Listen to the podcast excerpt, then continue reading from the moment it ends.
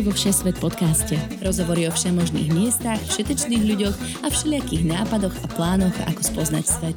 Všetko pre všetkých, cez pol Zemegule, každý útorok v spolupráci so Sme.sk.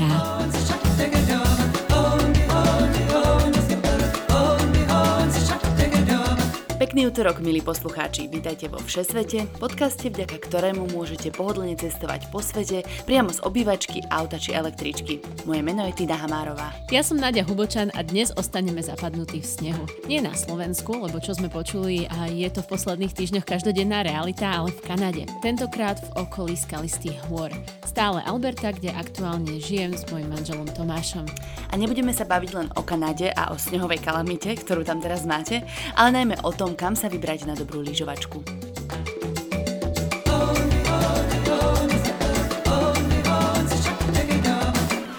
Dostali ste chuť na dovolenku? Exotické destinácie, plavby, poznávacie zájazdy, ale aj tradičné pobyty pri mori. Vyberte si z tisícok ponúk na dovolenka sme.sk. Ahojte, Naďka Tomáš. E, veľmi rada vás počujem. Po dlhom čase sme sa nepočuli posledných pár dielov takto všetci akože hromadne. Tak mi porozprávajte, čo máte nové v Kanade. Ahojte, ďakujem za znovu pozvanie. No máme tu veľa nového snehu, už aj u nás je kalamita, takže e, ako počujem, nasledujeme v tom Slovensko. A vy tam máte tú, tú polárnu zimu, či to je iba na severe Ameriky? Tu sa to volá iba zima, ale máme, Máme tých minus 25 aktuálne. Áno, no ten slavný polárny vortex. My sme vlastne to... na jeho kraji a že vraj ten efekt, keď je človek na kraji, je taký, že tu není až taká zima, ako niekde v Chicagu minus 40 stupňov, mm-hmm. ale zase tu napadlo asi 50 cm snehu, či koľko to hlásia teraz. Hej, ja vám to strašne úprimne závidím inak. Nech to znie. A teraz všetci poslúchať náš štvatý s lopatami, s ktorými odhadzujú už 3 týždne v kuse, by ma umlátili. Ale tu je tak strašne teplo furt v Austrálii. Už ma to nebaví. A my teda sme tu mali zase naopak heatwave, teda takú vlnu extrémneho tepla, kde proste 45 stupňov bolo týždeň v kuse v niektorých častiach Austrálie a normálne vtáčiky kapali zo stromov proste popadané a takže toto bolo dosť nepríjemné. No, toľko k okienku globálneho oteplovania. Um, Tomáš, teba už nemusíme nejako špeciálne predstavovať. Ja verím, že všetci poslucháči, naši verní, vedia, poznajú tvoj hlas. Ale len tak teda v skratke, ste manželia a vy spolu chodíte vlastne lyžovať. Každý týždeň, nie? Skoro každý, ale áno. Milí poslucháči, chcete sa nás niečo opýtať? Na vaše otázky rady odpovieme na facebookovej stránke Všesvet podcast alebo na e-maili všesvetpodcast zavináč gmail.com. Diskutovať s nami a ostatnými fanúšikmi podcastov môžete aj vo facebookovej skupine Podcastový klub Denníka Sme. Aby vám budúci týždeň neunikol nový diel, odoberajte Všesvet podcast na Apple Podcast, Spotify, Google Play či ďalších vašich obľúbených podcastových hapkách. Všetky diely podcastu, ako aj odkazy na informácie, o ktorých debatujeme, nájdete na adrese sme.sk lomka všesvet. A ak sa vám náš podcast páči, veľmi oceníme vaše recenzie a vynikajúce hodnotenia. Za akúkoľvek podporu vám ďakujeme. Toto nie je naša prvá epizóda o Kanade. Ak by ste sa chceli dozvedieť viacej napríklad o Alberte alebo o skalistých horách alebo o Montreale a Toronte, tak všade tam sme už boli. Nájdete tieto informácie v prvej sérii v 60 podcastu v epizódach myslím, že 5 až 14. Ale v skalistých horách dnes trochu ostaneme, lebo sa budeme vlastne rozprávať, ako sa tam dá lyžovať, aké sú podmienky na lyžovanie v Kanade, um, pre akých lyžiarov a tak ďalej. Tak skúsme si za- začať tým, že si priblížime trochu, kde sú tie skalisté hory alebo Rocky Mountains, teda tak ich nájdete v Kanade. Na mape by ste to mali hľadať v západnej Kanade. Začínajú na severe Alberty a Britskej Kolumbie, je to vlastne na hranici toto pohorie. Najvyššia hora je Mount Robson, ktorá má o trošičku menej ako 4000 metrov nad morom. Uh-huh. A čo je zaujímavé na skalistých horách, tak majú dĺžku takmer 5000 kilometrov, takže taký solidný road trip a vlastne sa um, rozprestierajú cez celé Spojené štáty až po Nové Mexiko, takže mohli by asi o ňom vydať aj celú vlastnú sériu Všesvet podcastu, keby nejakí cestovatelia sa rozhodli. Prejsť to celé. Hej, a dá hej. sa úplne všade lyžovať? Akože všade v tých horách? Na celom rozpetí 5000 km? No v zásade hej, takže keby sme mali teraz tu začať hovoriť zoznam stredisiek, tak by sme, tak by sme to nedokončili ani za, za celú túto časť podcastu. Mm-hmm. Ale keď sa teda sústredíme na to naše okolie, tak také najznámejšie a najväčšie stredisko je Lake Louise a také ďalšie známe tuto v našom okolí sú Sunshine Village, uh, Mount Norquay a Marmot Basin. Uh-huh. A vlastne všetky tieto najznámejšie, najväčšie strediska sú okolo takých uh, najväčších letovísk, do ktorých ľudia chodia aj, aj, v, aj v zime, aj v, zime, aj v lete a, a to sú Banff a Jasper. Zimoviska. Letoviska, zimoviska. Jasné. Je to také najpopulárnejšie miesto v Kanade, že kam sa chodí lyžovať? A ani nie. Najznámejší, asi najturistickejší je Whistler, ktorý je v Britskej Kolumbii, čo je ešte viac na západe a to je naozaj gigantické stredisko so všetkými hotelmi. Ako predstavte si taký Aspen severu. Uh-huh. Vlastne najviac si ho ľudia budú pamätať v poslednej dobe z toho, že tam bola Olympiáda v roku 2010, takže sme ho vtedy všetci v televízii videli, Whistler. Áno, a určite som o tom už počula, je to veľmi, veľmi známe.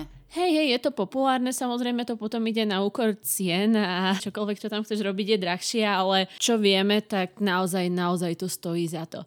No a potom vlastne je tu strašne veľa lyžiarských stredíc v Britskej Kolumbii, ktorá na rozdiel od Alberty je o mnoho vlhšia ako provincia, takže úplne bežne majú povedzme 8 metrov snehu za zimu. Fíha. Takže keď sa tam vydáš, tak vieš, že budeš mať krásny, hlboký sneh, ktorom si budeš užívať a úplne ako každú jednu zátačku, ktorú robíš. Uh-huh. Vidíš, ako dlho tam trvá sezóna? Odkedy dokedy, keď tam napadne 8 metrov snehu? No, napríklad v Lake Louise začínajú väčšinou už prvý alebo druhý novembrový týždeň a to aj na Marmot Basin. V Lake Louise je ako prvý aj uh, svetový pohár a sú strediska, ktoré sú otvorené až do posledného májového víkendu. To si pamätám, ako sme spolu nahrávali jeden úplne z prvých podcastov, ak nie prvý podcast, hey. keď ste zrovna zatvárali sezónu v plavkách, že? Áno, áno, to bolo minulý rok, to bolo super. Hej, to je zážitok. pokiaľ tu niekto niekedy je v maji, tak strašne doporučujem. To, to, to si zapamätáte na celý život. Spáliť sa na snehu a lyžovať v plavkách. Áno, taký jeden tip, ktorý som možno už dala, keď si dávate celé plavky ako ženy, nie je to úplne ideálne na lyžovanie, pretože keď sa potom človek skrčí do toho počupu, tak e, vzadu tie plavky automaticky idú hore a nie je to úplne najpríjemnejší pocit, keď máš ísť nejakú 2-3 kilometrovú zjazdovku. Ok, v máji je to zábavné lyžovanie v plavkách, ale kedy by ste povedali, že je taká top sezóna, že by sa tam oplatilo ísť? Je to možno práve teraz? Január, február? Aktuálne v januári ja osobne neodporúčam až tak, práve preto, že je tu bežné, že sú tu minus 30 A pokiaľ naozaj nie ste sibírske typy zvyknuté na omrzliny nosa a iných častí tela, tak e, ideálne je podľa mňa ísť v polke februára, marec úplne krásne. A ja by som povedal, že ešte aj apríl je v posledných rokoch, kde je tak viacej snehu, stále taká tá ako keby hlavná sezóna. Mm-hmm. Takže Veľká noc a lyžovanie, to, tu, to není vôbec ako off-season, ale, ale nie, ešte stále sa lyžuje poriadne a s veľa snehom.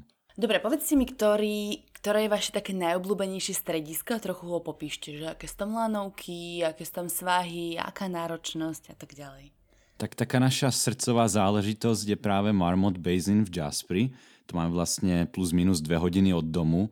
Je zaujímavé tým, a v tomto má veľa spoločného aj s inými strediskami v Kanade, že myslím si, že tak polovica alebo dve tretiny svahov sú neupravované čierne zjazdovky, uh-huh. takže je určite ako keby skôr pre náročnejšieho lyžiara stavané, ale pokiaľ človek ide práve za tým, tak to je úplne úžasné, pretože tam je proste asi, ja neviem, plus minus 60 alebo 50 týchto neupravovaných svahov vždycky je človek na nich úplne sám, takže vlastníš svoj svah, nemusíš na nikoho eh, čakať, kým prejde, alebo, alebo sa za nikým zastavovať.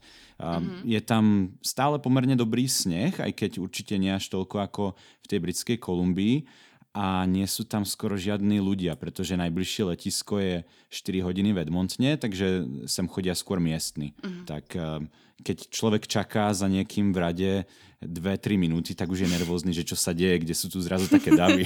Hej, no to je väčšinou, musí byť predlžený víkend na to, aby si čakal 2 minúty v rade. Aha, to zní super. U nás uh, teda je toto najbližšie, ale potom ešte máme jedno také, čo máme radi a to je Kicking Horse ktoré je stredisko na hranici Britskej Kolumbie a Alberty, ale je už v Britskej Kolumbii.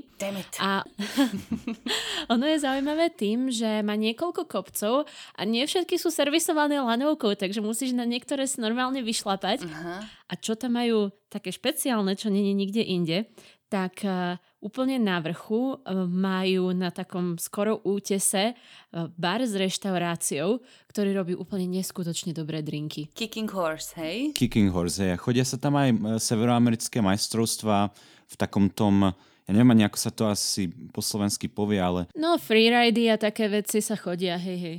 Takže na, na to je to fakt vyhlásené miesto. A ešte jedna zaujímavosť. Z lanovky tam uvidíte grizzly medveďa, pretože má tam urobenú vlastne svoju ohradu uh, už teraz starší grizzly, ktorého ale našli ako úplne malinkého, keď vlastne jeho mamu zrazil kamión a, a oni našli už potom iba to mláďa, tak uh, tam teraz Aha. žije priamo v stredisku. No, lebo malé chudia grizzliatko už by sa nemohlo vrátiť naspäť do divočiny, potom ako uh, oni ho ako malé vychovali bez mamy. Takže má tam taký velikánsky výbeh a dá sa na neho ísť aj pozrieť inak z lyží normálne, že prídeš a pozrieš sa a niekedy ho krmia, tak je to fakt pekné.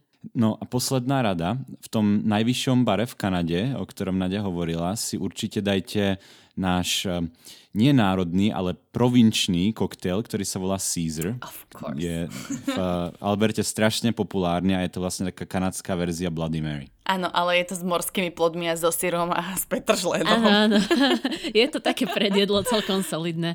A robia ho aj s vodkou, aj s džinom a s neviem čím. Je to, ale je to fajn, je to dobrá skúsenosť. No. no a potom musíme ešte spomenúť strediská, ktoré bohužiaľ sú od nás ďaleko, takže ešte sme tam nedošli, ale je to raj pre všetkých, eh, ktorí majú radi powder skiing, to znamená, že čerstvý sneh a neupravené zjazdovky pol metra, na ktoré potrebuješ teda tie špeciálne powder skis, čiže lyže na čerstvý neupravený sneh. To je taký ten prašan, hej? Áno, prašan, presne. To je tak. pre snowboardistov niečo inak podľa mňa, čo by snowboardistov mohlo zaujať. Vieš čo, áno, snowboardisti aj lyžiari, všetci si to tam užívajú. Jeden sa volá Revelstoke uh-huh. a druhý sa volá Big Snow. A je ich viacero teda, ale tieto dva iba, aby sme... Big Snow. Hej, Big Snow priznačne. A aby sme nezabudli na tieto. Hej, v Revelstoke je, myslím, najdlhší svah, neviem či na celom svete, alebo minimálne v Severnej Amerike. Mm. Má vyše 10 km a 1200 metrov prevýšenie. Wow. A teda všade sa tam vyvezú lanovky, hej? Áno, ale čo je zaujímavé, tak um, jedna lanovka ti odservisuje o mnoho viacej svahov ako v Európe. Aha že napríklad Lake Louise nemá teda 200, má 150, ale má iba 6 lanoviek a jeden vlek. Uh-huh. Ty sa v podstate vyvezieš hore a môžeš si vybrať na ktorú stranu, nie? Sa presne zvezieš. tak, presne tak. A nakoniec, keď náhodou dojdeš na opačnú stranu kopca, kde není lanovka, tak sa zvezieš s žlabom asi v pohode. Skúsme teda pre lepšiu predstavu našich poslucháčov tak porovnať trochu viacej tieto kanadské strediska, napríklad so slovenskými strediskami, ak si pamätáte ešte, ako vyzerajú, alebo možno rakúskymi, lebo to je tiež v podstate dostatočne blízko pre všetkých Slovákov, ktorí tam môžu chodiť a poznajú veľmi dobré rakúske svahy. To je kolonizované Slovensko, nie? no. to sú naše... Ja som otvoril tému. no, um, takto. Ja som sa lyžovala um, na Slovensku už dosť veľa rokov dozadu, ale aj v Rakúsku, vo francúzských Alpách. A čo mi príde ako rozdiel je to, ako sú štrukturované tie svahy. Že kopukrát v Európe sú síce väčšie, čo sa týka toho na akom počte kopcov môžeš lyžovať, ale tu naozaj, keď máš kopec, na ktorom sa lyžuje, tak sa lyžuje na celom kopci. Uh-huh. Ako som hovorila, tak väčšinou ten jeden vlek servisuje o mnoho viacej svahov. Marmot Basin, napríklad ten náš domovský svah, má 6 vlekov a vyše 90 svahov. Takže môžeš si naozaj vyberať. Niektoré si musíš ale vyšlapať, pretože nie všade sa dá dostať. Prečo sa to počíta do strediska je, že tam kontrolujú lavinové nebezpečenstvo. To znamená, že aj keď prídeš do toho strediska a pri, vyšlapeš si povedzme na vedľajšiu horu, síce tam není vlek, ale vieš, že je to bezpečné, že je to tam kontrolované, že uh-huh. ťa mhm. keď tak vyťahnú, keby sa ti niečo stalo, je tam horská služba. Jasne. Toto je pre tých naozaj pokročilých lyžiarov je to veľký, veľké plus. Šlapeš akože s lyžiami v ruke, alebo musíš mať skial? Skial tu až tak populárny nie je. Väčšina ľudí si proste vyhodí lyže alebo snowboard snowboard na chrbát a vyšlape si to. Spomínali ste, že je tam oproti Európe možno menej takých upravených svahov, že je to viacej na freeride. Tak v akom asi pomere to je? Vo väčšine stredisk je tak asi 80%, ak nie aj viac svahov neupravovaných. Uh-huh. Ale to je podľa mňa veľmi pozitívna vec, pretože pri tom množstve a kvalite snehu, ktorý v skalistých horách je, by bol až hriech ich viacej upravovať. Jednoducho je, je, je ho tu tak veľa, že je väčšia sranda je to krajšie si ho zísť neupravený, keď je hlboký. Uh-huh. Hej, no a nepredstavujte si to tak ako európske neupravované zjazdovky, ktoré sú plné bubnov, pretože tam chodí veľa ľudí. Je to naozaj také skôr taká divočinka, že sem tam niekto prešiel v ten deň, ale nie moc. Čo ma ale napadlo, keď sa bavíme o týchto upravovaných, neupravených zjazdovkách, je označenie svahov. Keď si budete vyberať dovolenku v Kanade, tak si treba dávať pozor na to, že v Európe sa značia podľa obtiežnosti jazdovky ako modrá, červená a čierna. Uh-huh. Zatiaľ, čo tu je najjednoduchšia zelená, potom je modrá a potom je diamantová a dvojdiamantová, čo sú čierne a majú dve rôzne obtiažnosti. Klasická diamantová je taká ako európska, čierna, Dvojdiamantová väčšinou je taká, že má tam nejakú veľkú prekážku, že musíš ísť cez nejaký útesík, previs, kameň skrytý, velikánsky.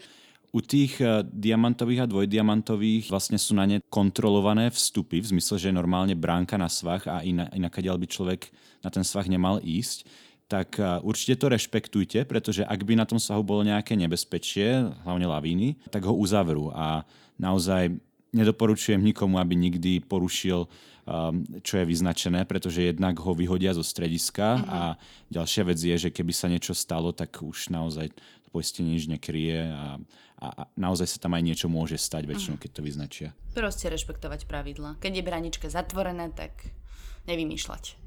A keď už ste spomínali takéto tie náročnejšie trasy, tak spomínali ste, že v Kanade sú aj také šmakocinky lyžiarske, ako rôzne také tie helikoptérové zoskoky a tak ďalej. Je to aj v skalistých horách? Je a dokonca by som povedal, že je to tak možno najlepší región na celom svete, popravde, na, keď si také niečo človek chce skúsiť, pretože ako Nadia vravela, všade tu bežne napadne 5 a viac metrov snehu, v Britskej Kolumbii je fakt bežné, že sú miesta, kde za rok napadne 12 alebo 15 metrov snehu. Hej, Takže... Napríklad a, stredisko na severe Britskej Kolumbie, ktoré sa volá Powder King a naozaj je to král prašanu, lebo tam majú 10-11 metrov a sú tam asi iba jedna, dve lanovky, ale to si úplne užiješ. To som v živote nevidela takú kvalitu snehu. Inak je dôležité povedať, že tieto aktivity sa dajú robiť len v Britskej Kolumbii, lebo celá Alberta je národný park. Aha. Takže tam nemôžeš len tak poletovať na, helik- na helikoptére. Nemôžeš, no. Takže to heliskiing a, a catskiing, pričom catskiing je vlastne lyžovanie s ratrakom, takže si prenajmeš svoj ratrak, väčšinou tak 10 ľudí a, a ten ťa vyvezie kadekoľvek skoro, kde by ťa aj helikoptéra vyviezla, takže catskiing je vlastne taká peňažne rozumná verzia heliskingu. Keď si namiesto helikoptéry um, prenajmeš ratrak. Hej. A ako vravím, v Britskej Kolumbii sú tie podmienky na to úplne úžasné, takže keď si to raz za život človek chce skúsiť, tak by som určite doporučoval práve tam. A vy by ste to skúsili? No jasné. Ale máme taký a jeden detail, ktorý nám chýba k tomuto. Potrebujeme ešte lavinový tréning, ten ešte nemáme. Aha, ako prežiť lavine, hej? hej. Ja si neviem predstaviť, akože vyzerá to strašne brutálne, že ja sa cítim byť dobrý lyžiar, ale neviem, či by som si na to trúfla. Vieš čo je to? Skákať z helikoptéry. Áno, tá helikoptéra nemusíš vždycky skákať, ona ťa aj vyloží a ty potom ideš. Ale to potom nebude vyzerať tak cool, tak to Jaj. na čo to potom robí? Nie, tak tu sa robia napríklad aj také veci, že uh, si objednáš akože zájazd alebo výlet, že ideš na 4 dní alebo na celý týždeň niekde na koniec sveta, kde ťa donesie helikoptéra. Tam je chata, tvoj kuchár a ty a dva páry lyží a vlastne celý týždeň sa lyžuješ iba tam okolí tej chaty, kde není absolútne nič, iba vlastne neupravený sneh a lúky polia, po ktorých chodíš. Takže helikoptery sa tu využívajú aj na toto. A ešte je tu potom aj bežné, že e, si ľudia dajú členstvo na nejakej proste z nadšeneckých e, lyžiarských stránok a potom im na e-mail chodia tzv. powder alerts, takže ti proste príde e-mail, že tuto v tomto regióne má v štvrtok e, napadnúť 60 cm snehu a potom si proste vezmeš na poslednú chvíľu dovolenku na dva dní a ideš, ideš tam lyžovať. Aha. Dnes preskočíme sociálno-kultúrne otázky, lebo predpokladám, že aj v lyžiarských centrách sú strašne milí Kanadania, ktorí sú no, Bola by si prekvapená, a... skôr tam nájdeš milých Austrálčanov a milých Novozelandčanov. Oh, fakt? A na rozdiel od zvyšku Kanady, keď už niekde náhodou stretneš nejakého Čecha a Slováka, tak to je práve v týchto lyžiarských strediskách, pretože väčšina ľudí, čo sú v Kanade na takých tých eh, krátkodobých ročných eh, vízach, tie working holidays, tak sú práve tu. A určite teda budú všetkých zaujímať ceny. Aký je rozdiel ten cenový medzi lyžovačkou v Kanade a lyžovačkou v strednej Európe? No na tie skipasy odhadujte tak okolo 100 až 120 dolárov na deň, takže proste okolo 70 eur. To je napríklad na ten Marmont, kde chodíte vy, dajme tomu tých 70 eur, 91 zjazdový. Hey, Marmont je okolo tých 110, Lake Louise je myslím 120. Všetky sa pohybujú plus minus tak rovnako, pretože... A to teraz hovoríš v dolároch. Áno, hovorím v kanadských dolároch, čiže ja neviem, od tých, eh, no pod 70 eur to nepôjde, málo kedy možno 70, možno 80. A bohužiaľ množstevné alebo zľavy na skipasy nie sú väčšinou až tak výhodné. Skôr, čo sú dobré ceny, sú lístky študentské, kde máš tak 20-30% zľavu seniory, deti a potom samozrejme miestny, pretože my napríklad si môžeme kúpiť pred sezónou kartičku, ktorá ti dáva 50% zľavu z každého lístka. Čo už keď platíš potom 35 za deň, tak si celý veselý, hej, ale yes. ako turista k tomu nemáš prístup. Ale určite si pozrite internet, pokiaľ niekde nejaká zľava bude, tak, tak, tak na tej stránke toho strediska väčšinou, väčšinou je. K tým helikopterovým a zájazdom alebo na ratraku, tak to sa pohybuje v, asi v akých cenách, keď ste spomínali, že je to dosť drahé? Helikoptérové sú okolo 800 až 1000 dolárov na deň, čo si pamätám. Na jedného? Alebo na, na jedného, na, na človeka. No. Uh-huh. A tie ratrakové tak okolo 300 si pamätám, že uh-huh. kolegovia hovorili, že väčšinou platia. Na, na tak jedného. je to také akože... Hey, 300-400, tak nejako tie teraz, ceny. Teraz za život. No je to zážitok, ktorý máš, keď sem prídeš. A ani tie miestni ako nechodia, nerobia to zase až tak často. Čo ma ale napadlo, kde je veľmi dobré uh, ušetriť, to je ubytovanie, pretože v zime je tu ubytovanie podstatne lacnejšie ako v lete, to je jedna vec. Čiže kde môžem, kde môžem hľadať nejaké dobré ubytovanie, alebo aký je ten výhodný nejaký deal na ďačo? Je tu taká vec, ktorá v Európe nie je zas tak bežná a to je double queen bedroom. Vlastne izba, ktorá má dve dvojpostele v rámci jednej izby. To znamená, že štyria ľudia sa tam úplne bez problémov vyspia, zložia, ale platíš cenu Aha. iba ako za jednu izbu. A už keď sa rozdelí to ubytovanie medzi štyroch, tak je to podstatne lepšie. Ďalšia vec, ktorú si treba všímať, keď si pozeráte ubytovanie, je, či tam je gauč. Väčšina gaučov je rozkladacích a dá sa využiť tiež na prenocovanie ďalších dvoch ľudí. Takže toto sú dva také typy. A vôbec neriešte nejaké príplatky za osobu naviac. Je tu úplne bežné si zajednať ubytovanie, hotelovú izbu pre dvoch ľudí a potom tam spia šiesti. Uh-huh. A ešte nikdy sa nám nestalo, ani sme nepočuli, že by s tým bol nejaký problém. Dobrovoľne by som neplatil eh, extra poplatky za, za ľudí. Dobrých ľudí sa všade veľa zmestí. Presne tak. No a čo sa týka toho hľadania, tak úplne klasicky cez Booking alebo sa pozrite, čo je v danej oblasti. Airbnb tu zas tak moc nefunguje, nejaké možnosti sú, ale častokrát je to buď vybukované, alebo jednoducho nie je zase až tak veľká... Tam nie je veľa ľudí, že? No, jednak nie je tam veľa ľudí, ale jednak to je taká zaujímavá vec, ja neviem, či sme sa o tom bavili už niekedy. Tu nemôžeš vlastniť pozemok v Národnom parku že všetko sú to uh, pozemky, ktoré sú prenajaté a je to taký zvláštny právny systém. To znamená, že tam zase až tak veľa tých domov nie je a tie, čo sú, tak ich obývajú buď domáci alebo tí, ktorí tam pracujú. Dobre, ako sa tam dostanem do týchto stredisiek? Predpokladám, že vlastné auto je asi nevyhnutnosť. Áno, určite by som doporučoval si požičiať už na letisku auto, pretože to je na, keď si to človek spočíta ako keby od začiatku až do konca tej dovolenky výletu, tak to je asi najekonomickejšia varianta. Vzhľadom na to, že síce do niektorých stredísk eh, asi nejaké autobusy aj idú, ale vôbec nie sú lacné, takže to auto bude asi najrozumnejšie.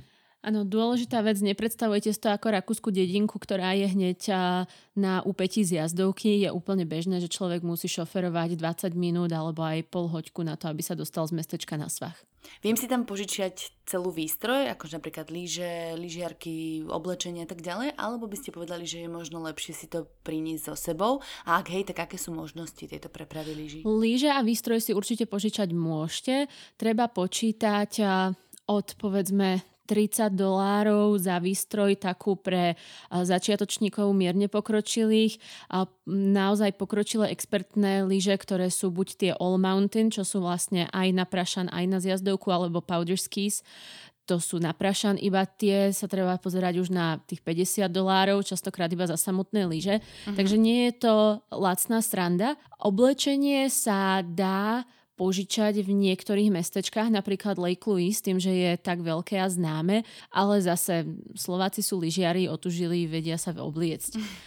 Čo mm-hmm. ale vieme určite doporučiť je, že v zime Air Canada neúčtuje nič za to, že si prepravíš svoje lyže zo Slovenska do Kanady alebo teda z Rakúska Um, takisto Austrian, ale pokiaľ vieme, tak treba im zavolať. Hej, no a oni majú taký zvláštny systém, kde negarantujú, že bude miesto aj pre lyže, pre človeka, pokiaľ si dopredu nezavoláš alebo nepošleš, myslím, nejaký online formulár. Takže by som to asi neriskoval. A ešte aj, myslím, Lufthansa a Swiss z takých aeroliniek, čo sem lietajú, si tiež neúčtujú príplatok za lyže. Takže pokiaľ máte výbavu, tak by som sa toho určite nebál. Preč, prečítajte si podmienky, pretože zrejme nájdete letenku, kde sa neplatí na viac za lyže. Čo tam môžem robiť, ak sa nechcem lyžovať alebo snowboardovať? Čo v mojom prípade by nebol problém, ale Jasné. napríklad môj partner uh, nelyžuje, tak čo tam môžeš uh, robiť? Pre nelyžiarov ponúkame lyže, bežky napríklad. ale... Proste musíš. ak ani bežky nie sú možnosť, tak napríklad snežnicovanie je tu veľmi populárne okolo jazier. To sú také tie tenisové rakety. No, no, no, no, no. presne. Hej, ale to majú také veľmi upgradeované tuto, že to je hliníkové a má to také sieť sieťky, akože a turistika, to tiež sa tu dajú prenajať také a, naliat ako mačky, a, ktoré si dáš na spodok topánok a môžeš ísť na turistiku, pokiaľ teda vieš, aké je lavinové nebezpečenstvo v okolí. Chodí sa loziť po ľadopádoch, to je adrenalínovejšia aktivita. Korčulovanie samozrejme každý hotel, ktorý má pri sebe jazierko, robí korčuliarskú dráhu, aj mestečka samotné to upravujú. A snežné skútre. Snežné skútre je tu obrovitánsky biznis Fakt? a ľudia to milujú. Paradoxne možno snáď ešte viac ako to lyžovanie. Naozaj veľa ľudí sa tu chodí na snežných skútroch a je to taká hračka, ktorú si tu ľudia kúpujú. A to chodíš po tých horách alebo po, akože máš nejaké cesty, trasy vyjazdené? Um, chodí sa aj na úpetí hôr hlavne. Samozrejme zase v národných parkoch sa nedá, takže kopa ľudí, ktorí chcú chodiť na kopce, chodia do Britskej Kolumbie. Zase pozor na laviny treba dávať. Stalo sa pár rokov dozadu, že asi 10 ľudí takto na snežných skutroch zabilo, mm. ale, ale je to veľmi, veľmi populárne a ľudia veľmi radi chodia pri diálniciach. A ja ešte dodám z takej eh, z mojich záujmov, keďže aj tak budete musieť letieť do veľkého mesta s letiskom, tak v ktoromkoľvek z nich, či už Vancouver, Calgary alebo Edmonton je aj hokejový štadión s dobrým NHL tímom, takže kto si chce splniť životný sen a vidieť raz poriadny zápas NHL, tak aj to sa tu v zime dá vidieť. Tak na toto by som určite pácha dostala do Kanady. Ja sa pôjdem lyžovať a on nech kúka hokej. Výborne. Téma bezpečnosť a poistenie je veľmi dôležitá, už sme to niekoľkokrát načrtli. Čo si mám zabezpečiť? Čo je podľa vás absolútna nutnosť, aby som bol v bezpečí v kanadských horách? Treba mať poistenie a treba sa uistiť, že to poistenie má aj zjazdové lyžovanie. Mm-hmm. Pokiaľ budete iba v strediskách, tam je to bezpečné, ale treba sa uistiť, že to krie, že to nie je považované za adrenalinový šport. Áno, že na, vlastne na lyžovanie zvlášť sa ešte možno dá pripoistiť. Ja myslím, že som už mala také poistenie inak. Čo ale môžem teda povedať z vlastnej skúsenosti, pretože som si roztrhol kolený zväz e, na miestnom svahu. Kolený zväz. Kolený zväz. Kole, kolenový väz. Pokiaľ sa vám nestane niečo niekde, kde potrebujete zrazu helikoptéru alebo, alebo niečo také šialené, tak v tom skipase je zahrnuté aj to, že vás e, nejaký ten zamestnanec, záchranár z toho strediska zväzie zo svahu. Takže... Uh-huh. No a mimo strediska samozrejme treba mať lavinový kurz. Netreba to podceňovať a nech sú podmienky akokoľvek dobré, tak je to bežné, že sa tu ľuďom niečo stane a pokiaľ neviete odhadnúť podmienky, nemáte aj vybavenie, ako veľa ľudí má rôzne ako tie lavinové také balóny, čo sa to vlastne nafúkne okolo teba, uh-huh. píšte, lavínové pišťalky, keby náhodou niečo, treba vedieť, ako sa správať, keď sa náhodou spustíte lavínu, ale aj ako jej zabrániť. Takže... Koľko stojí takýto kurz asi? No taký ten základný kurz, sa vol, ktorý je treba mať na hociaké ako keby tie práve cat skiing alebo skiing alebo akékoľvek výlety do uh, mimo strediska sa volá AST 1, myslím, že to je uh-huh. Avalanche Safety Training 1. Um, a trvá zhruba dva dní, takže na to si človek musí samozrejme vyčleniť, vyhradiť čas a, a zhruba tak 200-300 dolárov stojí. A je to naozaj to lavinové nebezpečenstvo také veľké? No v strediskách vidíš, ako odbuchujú lavíny. Inak lavinové nebezpečenstvo samozrejme podľa podmienok, podľa toho, koľko napadne, je veľmi reálne netreba podceňovať. Zároveň teda štatisticky väčšina lavín je strhnutá ľuďmi na skútroch. Takže najnebezpečnejšia činnosť, ktorá sa tu dá určite robiť, je, práve jazdenie na snežnom skútri, čo sa týka teda nebezpečenstva lavín. Lyžiari ich až tak veľa nestrhnú, ale, ale samozrejme sa to stáva. Dobre, rozprávali sme sa hlavne o pokročilom lyžovaní, akože takom až bláznivom zjazdovom lyžovaní a naprašania a tak ďalej, ale kebyže som úplný začiatočník, viem sa v Kanade naučiť lyžovať? A určite áno, vieš sa naučiť lyžovať a, a sú tu školy a myslím si ale úprimne, že Európa je na to lepšia. Práve preto, že sú tie školy veľmi organizované, je v nich veľa ľudí, takže tie triedy vedia trošku lepšie rozkategorizovať a celkovo som mala z tých európskych škôl trošku lepší pocit. Naozaj tá Kanada je pre pokročilejších lyžiarov raj a pre tých začiatočníkov je to niečo, čo si užijú, lebo zase majú tu krásne výhľady, je to niečo, čo stojí za, to vidieť, ale na to učenie je to um, na úrovni Európy alebo o trošičku nižšie, bohužiaľ. Mm-hmm. A čo ale ma napadlo ešte a čo bude zaujímať rodiny s deťmi, je, že v niektorých lyžiarských strediskách sú jasle. Takže keď máš dieťa už povedzme od 18 mesiacov, tak ho môžeš dať do jaslí, kým ty sa lyžuješ. Tak to je praktické. No a potom pre pokročilých sú ešte také tie bootcampy, že môžeš ísť na 3 dní na freeridové lyžovanie a naučia ťa toho, ale to samozrejme už teraz je aj v Európe, takže to sú už pomerne štandardné produkty. Dobre, aké iné služby tam sú? Už ste hovorili, že vychýrené Caesar drinky tam môžeš zohnať na kopcoch, ale aj tak, že či sú tam reštaurácie, nejaké také tie horské chaty, nejaké spa, krčmy a tak ďalej, alebo iba 12 metrov snehu všade a nič. Kanadenia milujú výrivky z nejakého dôvodu. Všade sú výrivky. Lebo Každý aj, hej, aj taký hotel, ktorý by si si myslela, že tam nájdeš ploštice, tak pravdepodobne bude mať výrivku. Ale akurát počítajte teraz s tým, že Kanadenia sú vo výrivkách, vo výrivkách strašne sociálni, takže sa väčšinou od vás očakáva, že budete kecať a združovať sa tam a, a nebudete tam iba sedieť a, a, a ticho čučať. okay. No, potom napríklad Jasper má planetárium a jasné krčmy, bary. Bohužiaľ, není tu veľmi taká tá apresky kultúra, takže nejaké bombardína po lyžovačke tu moc nefičia. To si myslím, že v tom by sa ešte mohli zlepšiť. Takže je to skôr v nejakých centrách, nie na, na svahoch. Určite. Práve, že tuto to funguje tak, že proste už o štvrtej často, keď sa za, oficiálne zatvára, tak veľa ľudí je preč a, a na svahu nikto není. Na, na, tom, na tom svahu ľudia netrávia vôbec viacej času, než musia. Takže um, ako náhle sa zavrie zjazdovka, všetci sú v aute a idú, idú späť do mestečka a až tam potom jedia a pijú. Vieš, lebo napríklad aj na chopku v Jasnej vlastne hore úplne na vrchole máš chatu horskú, kde si môžeš sadnúť v polke dňa uprostred dňa dať si kapustnicu alebo teplý čaj alebo niečo takéto. Hej, um, hej, tak... to tu nájdeš, také tie chatky, a kde sa môžeš najesť, napiť, ale proste po lyžovačke sa to presúva všetko dole. Čo je ale zaujímavé a čo zase tak ešte není v Európe, um, volá sa to tailgating.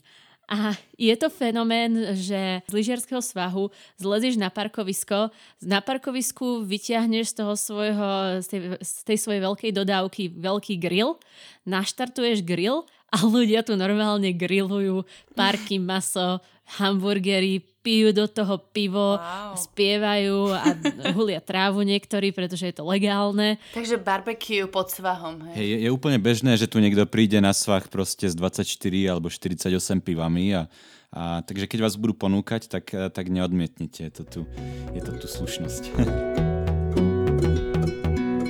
Máte nejaké nevyhnutné odporúčania, čo sme možno ešte nespomenuli?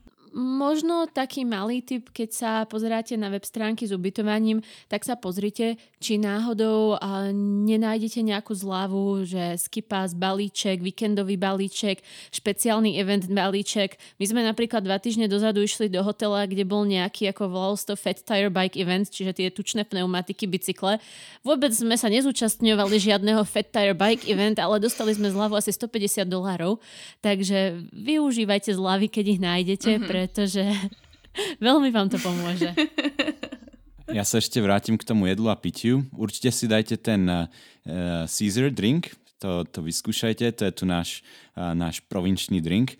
A s tým Caesarom si dajte veľký kanadský putín, veľa hranoliek, veľa syra, veľa omáčky, pretože kedy inokedy než pri lyžovaní si to človek zaslúži.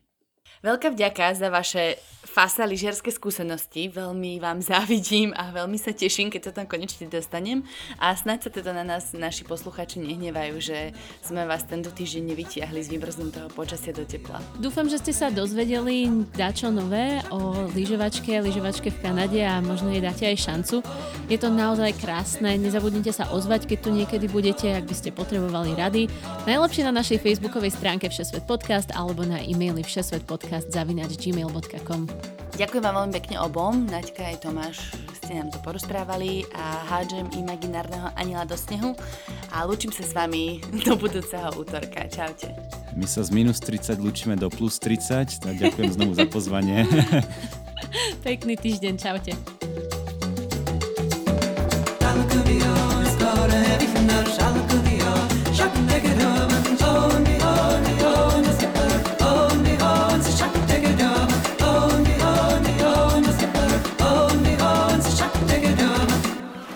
Nekonečný výber dovoleniek za konečné ceny a tento podcast vám priniesla dovolenka Sme SK.